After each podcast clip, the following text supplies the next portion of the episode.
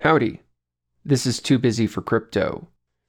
This episode's topic is a matter of financial literacy. Whether you are a participant or spectator of cryptocurrency, it is useful to understand some key reasons that cryptocurrency is growing as an asset class. This episode, I will talk about one key reason dollar depreciation as a result of price inflation.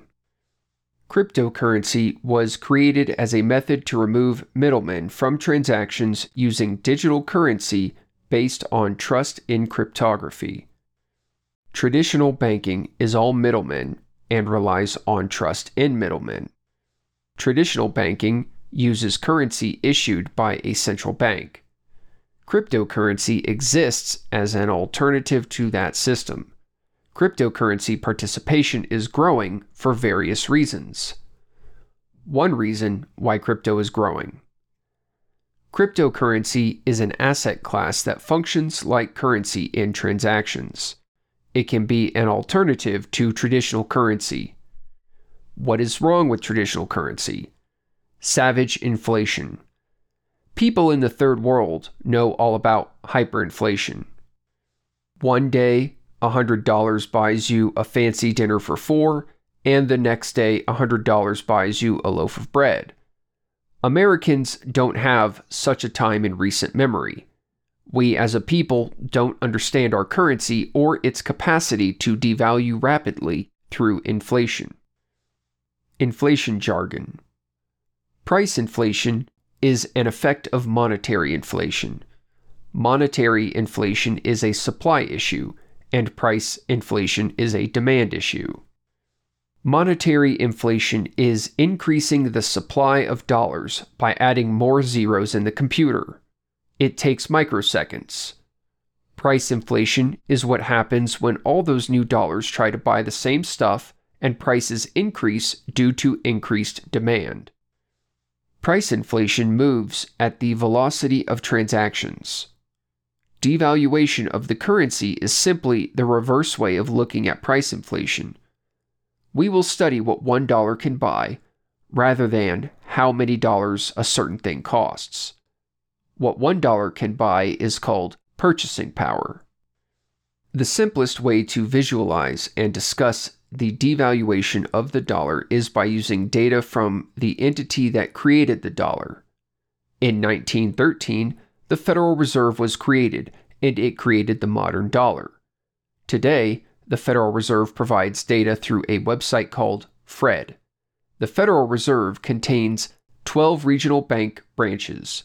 Each regional branch has its own website and some unique tasks that it performs.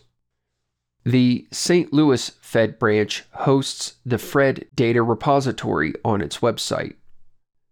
The homepage for the St. Louis Fed's FRED website is fred.org S T L O U I S F E D dot org. The homepage heading says Economic Research, Federal Reserve Bank of St. Louis. Fred is your trusted source for economic data since 1991. Download, graph, and track 819,000 U.S. and international time series from 110 sources. To look at dollar depreciation, we want a certain CPI chart. Do not click the CPI tag under common searches. In the search box, type CPI purchasing power. Look for the entry, probably number two, that says Consumer Price Index for all urban consumers, colon, purchasing power of the consumer dollar in US city average, open parenthesis, CUUR 0000SA0R, close parenthesis. Or to get one result, you can type in the search box CUUR0000SA0R. That will bring up the one option for the correct chart. I will refer to this purchasing power index as PPI. However, Please remember that there is a more popular usage of PPI, which is Producer Price Index. producer and consumer price indexes are similar. The purchasing power index is different. The consumer price index is a chart that goes up and to the right. The purchasing power index is a chart that goes down and to the right. The CPI essentially says how many more dollars did things cost you this year versus last year. The PPI tells you how much less you can buy with a fixed amount of dollars this year versus last year. CPI uses variable dollars versus fixed goods. PPI uses variable goods versus fixed dollars. The purchasing power index tells you something in its name. It is an index. An index chart must have a benchmark to reference each value against. This chart uses the reference point of 1982 to 1984 equal to 100. What is set to 100? The average CPI of 1982 to 1984 is set to an index value of 100. Every CPI data point is converted to an index value that converts the comparison from fixed goods to fixed dollars. At the start of the chart, the first value is 1017.8 on January 1913. 110 years later, on January 2023, the index value is 33.4. To calculate depreciation, take 33.4 and divide by 1017.8. The result is about 0.03. That means the current dollar is worth 3% of what it was worth at inception. Subtract that from 100, and you have 97% depreciation. Just looking at the three years from February 2020 to February 2023, the index has dropped from 38.7 to 33.2. That's a devaluation of 14% in three years. This is our government's own watered down BLS CPI price inflation data being used by the private Federal Reserve in the Federal Reserve's own chart to show how the currency the Federal Reserve created is continually losing purchasing power. Imagine if we had accurate data on price inflation. How much depreciation would we see then? History The entire chart represents a history of the strength of the dollar since creation in 1913. I will go through a very brief history of events that give some context to the chart. I plan to cover this brief history in more detail in the future. 1. From 1913 to 1920, the index drops from 1017 to 477. That's a 53% drop in seven years. That's World War I. The Federal Reserve System made it possible to fund the First World War through currency inflation.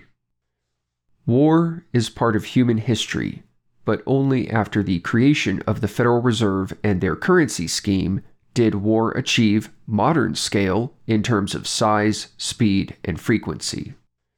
2. From 1920 to 1922, after World War I, the index recovered to 600. That's a 26% increase, but still down 41% from inception. 3.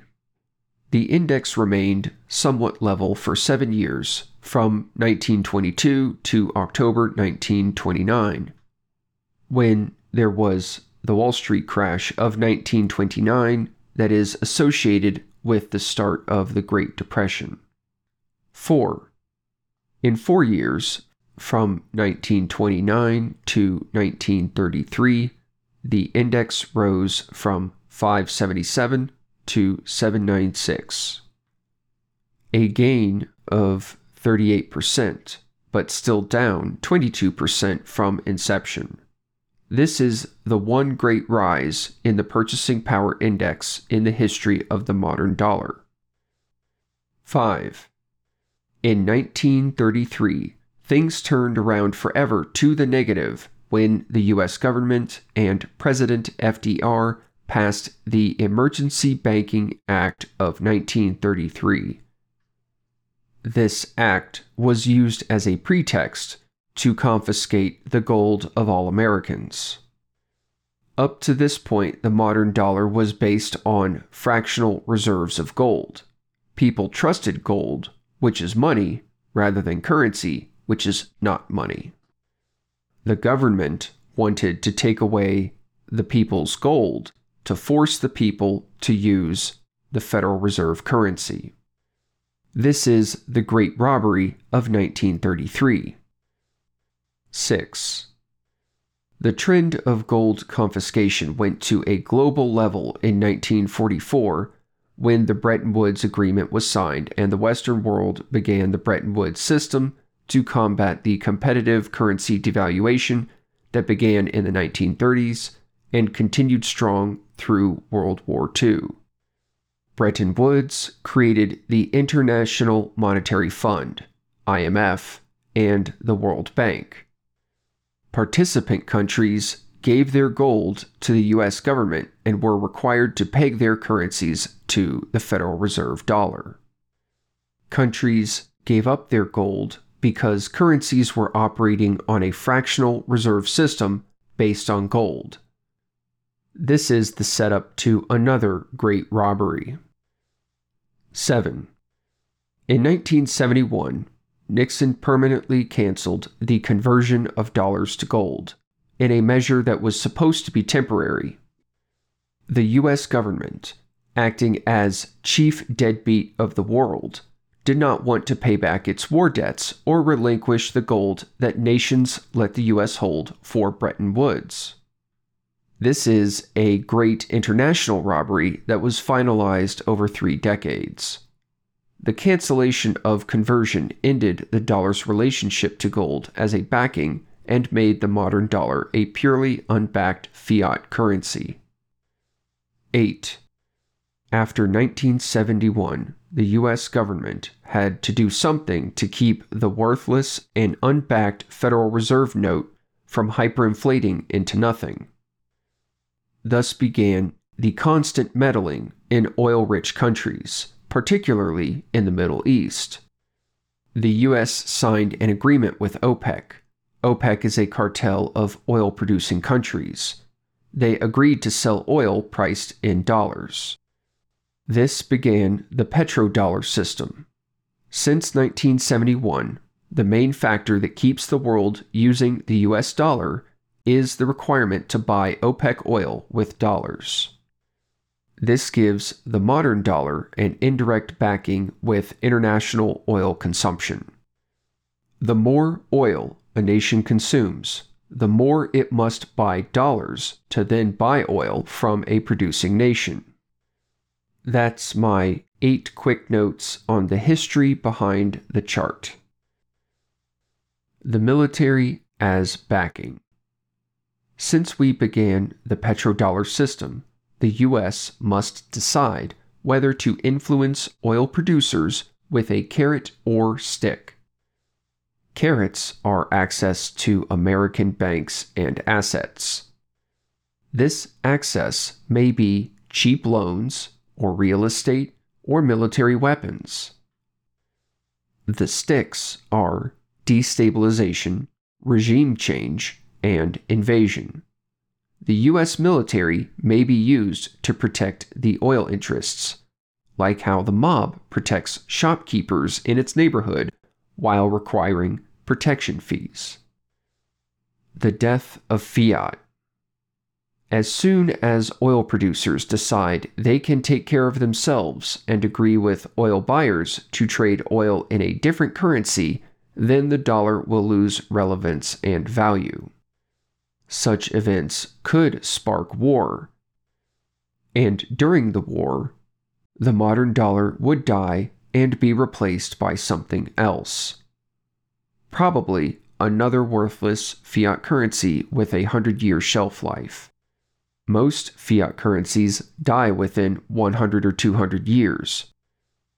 Ours is 110 years old. This history is part of understanding the chart. The CPI is a corrupt statistic.